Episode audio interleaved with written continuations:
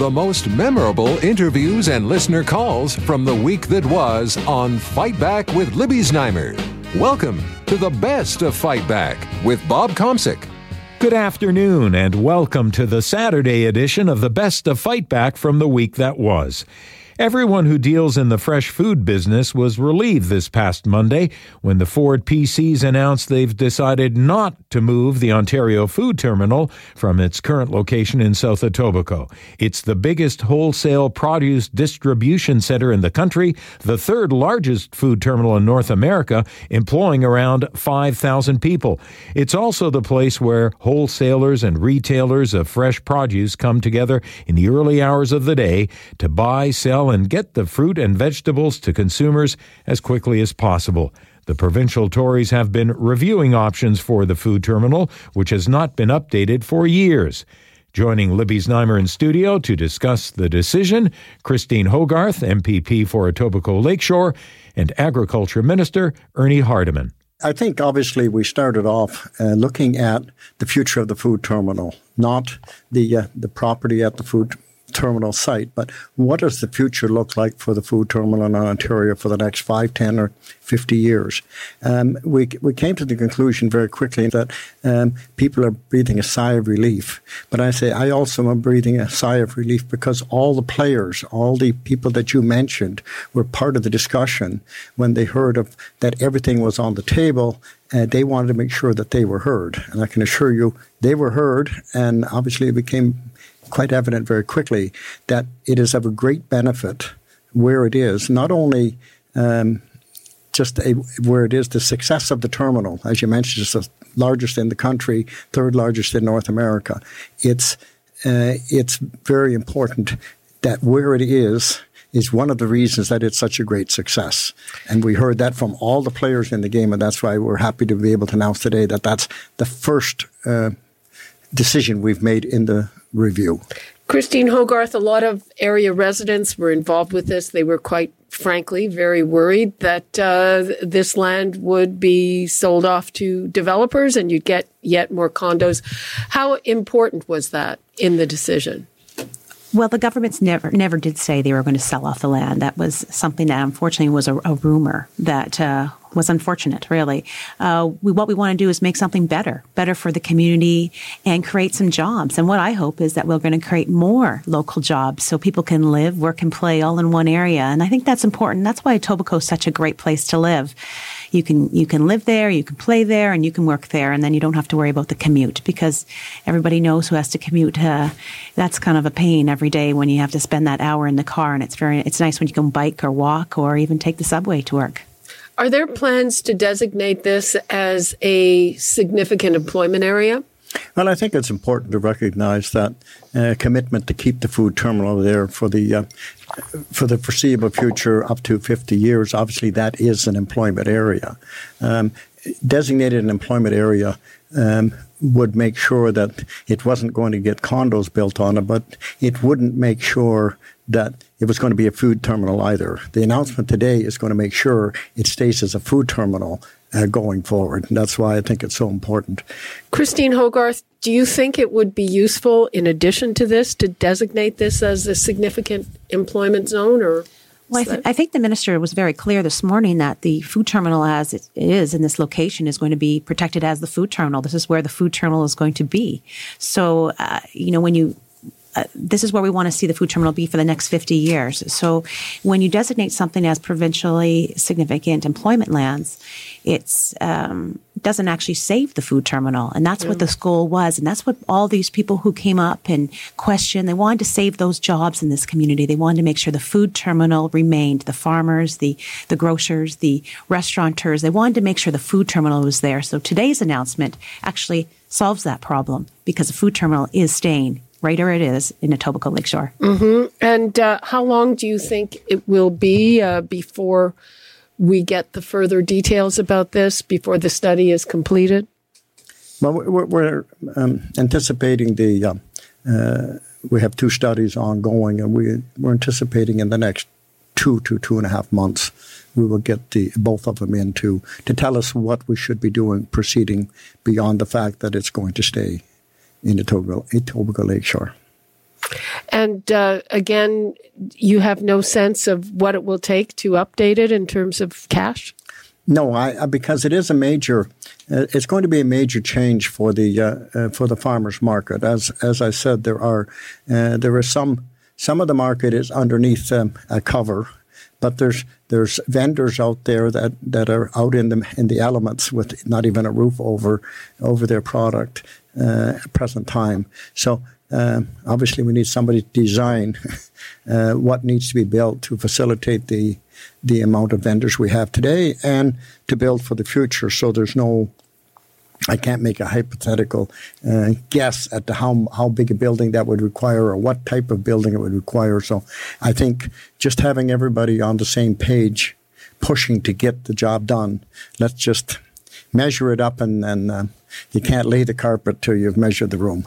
Agriculture Minister Ernie Hardeman and Christine Hogarth, MPP for Etobicoke Lakeshore.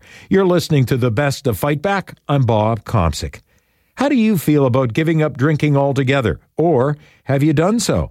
For years, there's been a medical debate about whether moderate drinking is good, bad, or has no effect on one's health. Now, a new study suggests that people, especially women, who give up alcohol can experience better mental health. Men and women lifetime abstainers of alcohol reported the highest level of mental well being at the start of the study, and women who drank moderately saw an improvement in their mental well being after they quit. Libby spoke with Dr. Catherine Paradis, Senior Research and Policy Analyst at the Canadian Centre on Substance Use and Addiction, as well as Dr. Kevin Shield, independent scientist from CAMH. My initial reaction to this study is that really it adds to an increasing number of recent well designed studies suggesting real caution in recommending that moderate drinking is good for your health. You know, for about 20 years, we've had this mantra of one drinks a day keeps the doctor away. That doesn't seem to be the case anymore. At least that's what the, the, the well designed studies suggest. And as a sociologist, what I find interesting also is all the attention that these new studies are getting. Uh, yeah, and before I'm going to ask Kevin Shield on that, but I also see that this month there was a study in the journal called Alcoholism Clinical and Experimental Research that suggested that older adults who drink occasionally may live longer than non drinkers. Dr. Shield. The risk relationship between alcohol consumption and mortality is very complex. And right now, at lower doses of alcohol consumption, so what this study considered moderate drinking, less than two drinks a day for men, and less than one drink a day for women, is very controversial in terms of its health effects. And studies are now coming out debating whether or not those beneficial effects exist. Uh, the reason why older people uh, may have a different risk profile than people who are younger is that people who are younger tend to binge drink and therefore at, are at higher risk for outcomes like injuries, whereas people who are older in age tend to not engage in heavy episodic drinking. And so that may explain part of that risk difference. However, with this study, they did control for age and they did say that this effect would be seen among the total population of women. And for men, if you are a sustained former drinker, you also experience positive uh, mental health benefits. Any idea, either of you, about why the effect would be most pronounced for women? Um, no, and even the authors of this study are unclear on that. They're saying themselves that, you know, the reasons for these improvements are still unclear. But, but they are, you know, suggesting that alcohol cessation may reduce stress in the form of family conflicts or work and legal troubles. Um, it, it, you know, so are women more susceptible to those? Maybe. Um, the authors are also suggesting that uh, some women may receive the psychological boost from successfully giving up alcohol, um, but they are not uh, specifying why that would not happen with men. Mm-hmm. Yeah, and for men, there was a benefit when they were sustained former drinkers as well. So there may be an effective onset of the effect where women experience an immediate effect, where men, they would have a delayed effect. So they experience it later on. Dr. Shield, how hard is it to quit if you are, in fact, a moderate drinker? So, if you're a moderate drinker and you're not exhibiting any of the symptoms of alcohol dependence, it would be fairly easy to cut back and reduce your alcohol consumption. Of course, alcohol itself is very addictive and has positive uh, feedback systems within the body when you consume it. So, it's uh, when you consume alcohol, it's uh, going to feel good and you're going to want to consume more of it. Uh, however, at that level, you should be able to cut back or stop entirely. Dr. Paradis, do you have a view on that? in our culture, drinking is, is, we have a timeout representation of drinking in our culture, which means that we drink to mark the difference between weekdays and, and weekends, between uh, work and leisure. We drink to celebrate special occasion. Um, and that culture is really strongly embedded in all of our activities. So even though you wouldn't physically uh, feel the impact of not drinking, socially it would be difficult to say no to a drink and you would have to explain yourself. We might need to rethink the whole cultural norm around drinking. Why is it that we have to justify when we don't want to drink? Why is it that when we refer to drinking, we automatic, automatically assume that um, it involves alcohol, for example? There are a lot of small cultural um, um, significance and, and, and elements that, that we, um, we have to live it. That make it more difficult than we would expect to stop drinking, even if we are a moderate drinker. Dr. Catherine Paradis, Senior Research and Policy Analyst at the Canadian Centre on Substance Use and Addiction, and Dr. Kevin Shield, Independent Scientist from CAMH. You're listening to the Best of Fight Back. I'm Bob Komsic. The provincial premiers met in Saskatoon this past week, and for the first time in a long time, there's not a single woman among them. Does that matter? Doug Ford is coming off a bruising legislative session, and this past week, while in Calgary, refused to answer questions about the Dean French patronage scandal, which hit after the cabinet shuffle that was supposed to mark a major reset. And in the midst of all of this, it appears the federal conservatives have all but lost their lead over the liberals in the latest polling, which shows that Prime Minister Justin Trudeau is recovering after his own disastrous session. To comment on all of these stories, Libby Znaimer was joined by her strategy panel of Kim Wright, Charles Bird, and John Capobianco. The cabinet shuffle was supposed to be an opportunity for uh, for him and the government to reset and and to uh, and to rejig some of the some of the ministers who have performed well and get them into portfolios where they need some extra help. Bring in some younger uh, talent from uh, from the caucus pool who uh, who have done well over the course of last year. People like Stephen Lecce, uh, like Jill Dunlop, and others who really did perform well and get them into cabinet and get them to really shine and and communicate the the government's message a bit more, um, or I should say better than than it was in the past year. Uh, so it's unfortunate that that what happened with Dean French and, and some of the appointments has taken them off track. But look, Doug is right though when he says that uh, Ontarians want to know what's happening with the economy. They want to know what's happening with education, with healthcare, and they've got a huge, ambitious agenda as we saw over the past year uh, that they're going to continue over the course of the next year. And I think that's what he wants to focus on, and not on the on the frivolous stuff that um, uh, that um, you know some of the other pundits will uh, will be talking about. Charles Bird is that going to work for him? I mean, he's, it seems like he wasn't aware of these appointments. I'm not sure if that's a good look. And in the midst of all this, after this reset, we have Lisa MacLeod. I, I, mean, who could even explain that using foul language at a at a concert when she's there with her whole staff? I mean, it, it just looks like he doesn't have control of the bus. There, there's no nothing more frustrated than an Ottawa Senators fan these days. So I uh, have some sympathy for Miss MacLeod, But um, uh, the Dean French situation is is very unusual. The nature of his dismissal and the brazen nature in which he went about making patronage appointments of of a number of people, not all, but a number of individuals who were clearly unqualified for their positions, is is is really quite astonishing one of the more interesting aspects of that is that you know Premier Ford's style of governance is is unusual. And uh, he clearly values people that he's known for a long time that he's comfortable with, and who in turn are comfortable with, with his unorthodox style of governing. So, uh, Jamie Wallace, uh, former Toronto Sun executive, is acting chief of staff now. It'll be interesting whether I'll be interested to see whether he gets the nod for the long term or whether the premier opts for someone who's sort of part of his long term inner circle. Kim? So, this is rapidly became the Dean French government and not the Doug Ford government. He became a distraction. He became the person who was setting the legislative agenda, who was theoretically vetting all of his friends and Rolodex into different patronage appointments. Some of those appointments were valid appointments, and and and those should be uh, taken and con- continued on.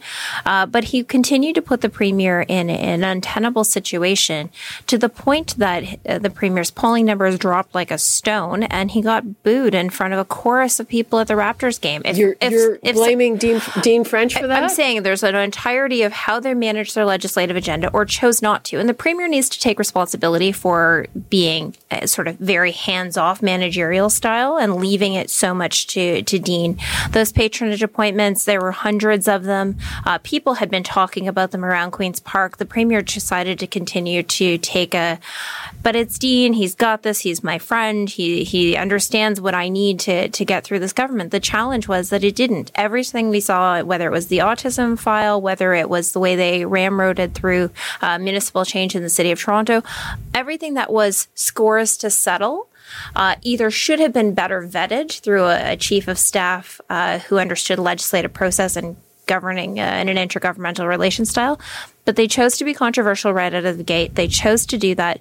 The premier thought he was going to recalibrate when they shifted their enti- practically their entire uh, cabinet, including their finance minister, after a year. They thought they were going to get a better sense of this. And then the patronage stuff started spilling out into the public. The premiers got booed. The one thing that the Ford family does not like and has never liked has been when when these situations become very public and they're and for a populist commu- for a populist government, they became very unpopular. So the premier has to step in and say, "Look, enough is enough. Let's actually govern. Let's do this right." The, the Lisa MacLeod, uh, you know uh, I don't even know what to call outburst. that outburst. Let's, let's call it an outburst. I, I, I, guess I'm trying to be more parliamentary mm. than the, the minister was at the concert. And well, I appreciate Sens fans and that she takes on the minister hockey mom portfolio. She was there in her official capacity.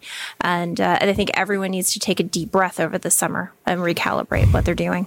Kim Wright, Charles Bird, and John Capobianco, Libby's strategy panel this past Tuesday. You're listening to Zoomer Radio's Best of Fight Back. I'm Bob Komsic. A Midtown Toronto seniors residence is the latest victim of the city's real estate boom. About 150 residents at Davenhill Senior Living, a not for profit assisted living home in Rosedale, just found out the building's been sold, so they need to get out and find new homes by the end of the year. The building was sold to a numbered company owned by a real estate lawyer linked to developers, which has area residents worried that this will end up as yet another condo. One of the biggest issues is that Davenhill is one of the few lower cost nonprofit retirement homes in the city, and it'll be exceedingly difficult for the residents to find something that's as affordable. This situation is having a devastating effect on the elderly residents, including Anne Washington, who joined Libby, along with her daughter, Catherine Nasmith, and Toronto Councillor Mike Layton, as well as Lisa Levin of Advantage Ontario. Well, I had been in my apartment for almost 40 years, and I quite enjoyed that. However, uh, I had taken a fall and I hadn't had any injuries, but my my kids were worried that I would fall again, and this could be devastating. And they're probably right. Anyway, my daughter arranged for me to move in here, and which I did about six or seven weeks ago. That's all. So now you have to find another place? Mm, right. You know, it's it's very upsetting to have to rearrange everything. Catherine Nasmith, I gather that you were instrumental in helping your mom find this place. Oh how, yes. How hard was that, and and what are your issues with this? It was very hard to find the right place for my mother. We we looked at a number of places, every time we would go out, you know, it's a big production to, to, to take mom to one of these places, go through the interview process, fill in application forms. It's very, very stressful. And she's left a rent controlled, secure apartment because she needed, she knew she needed a little bit more support than she was getting. No one, when you sign onto a, a seniors living arrangement, you don't expect it to, to end in two months. If the institution was in trouble, what were you doing not to, signing leases with new tenants? This is, this is a healthcare issue as, as, as much as it's a housing issue. I'm going to bring in Councillor Mike Layton. So, is there anything that can be done about this from your point of view? Well, on the city side, it's not clear that there is anything we can do. There, they they operate under um, the two provincial acts, and so they're not there, there's no relationship with the city in that regard. Now we have tried to do once an application comes in for some kind of redevelopment, a major uh, a major overhaul of the building. That's when the city can typically be engaged.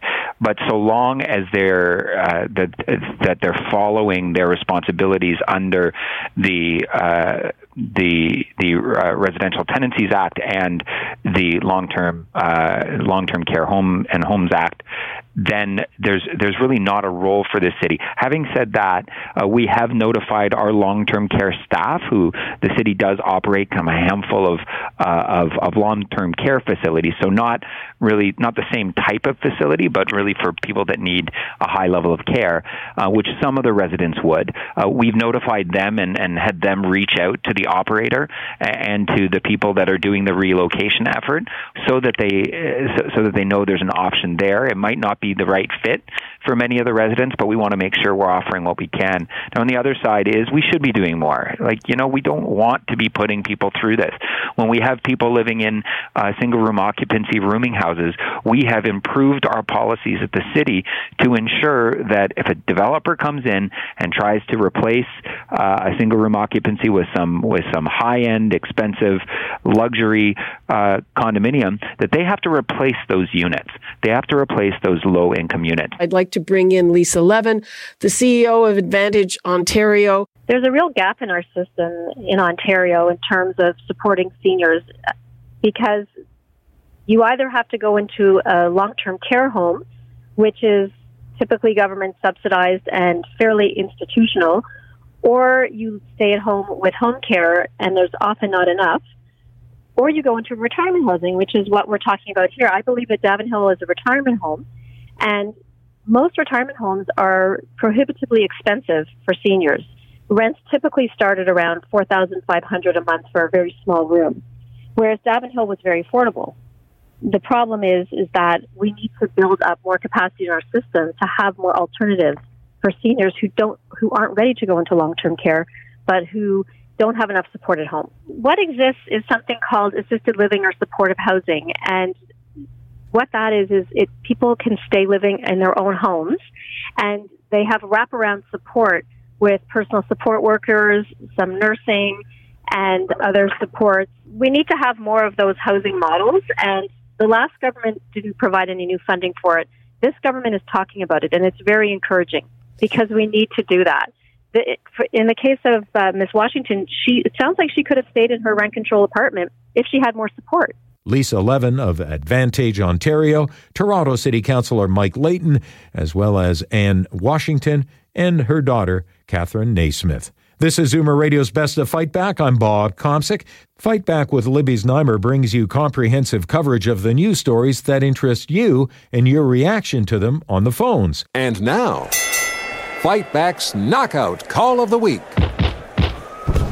There were a lot of great calls this week, but the winner of the Fight Back Knockout Call of the Week comes from Lena in Etobicoke, who says there's no reason not to be an organ donor. I am an organ donor. I've never thought to not be, but being from Nova Scotia, I believe they recently changed the law in Nova Scotia to say that it's basically you're uh, considered to be like an okay go on uh, donating your organs unless you specifically go and say no i don't want to. Maybe i'm just naive or something like that but i just don't really see why anybody would say no don't use them. I'm dead. Bury me with them. Like i don't i don't see why you need them anymore. If they're good to save someone's life let that be, like let it happen. That does it for today's Best to Fight Back on Zoomer Radio. If you'd like to qualify for the Fight Back Knockout Call of the Week, phone us between noon and 1 weekdays at 416 360 0740 on Zoomer Radio, AM 740, also 96.7 FM downtown. Or if you have a comment, email us at fightback at zoomer.ca and follow us on Twitter at FightbackLibby. I'm Bob Komsic. Join me again at the same time tomorrow when we'll round up the rest of the best of Fight Back. The Best of Fight Back is produced by Jane Brown, Michelle Saunders, Justin Eacock, and Kelly Robotham.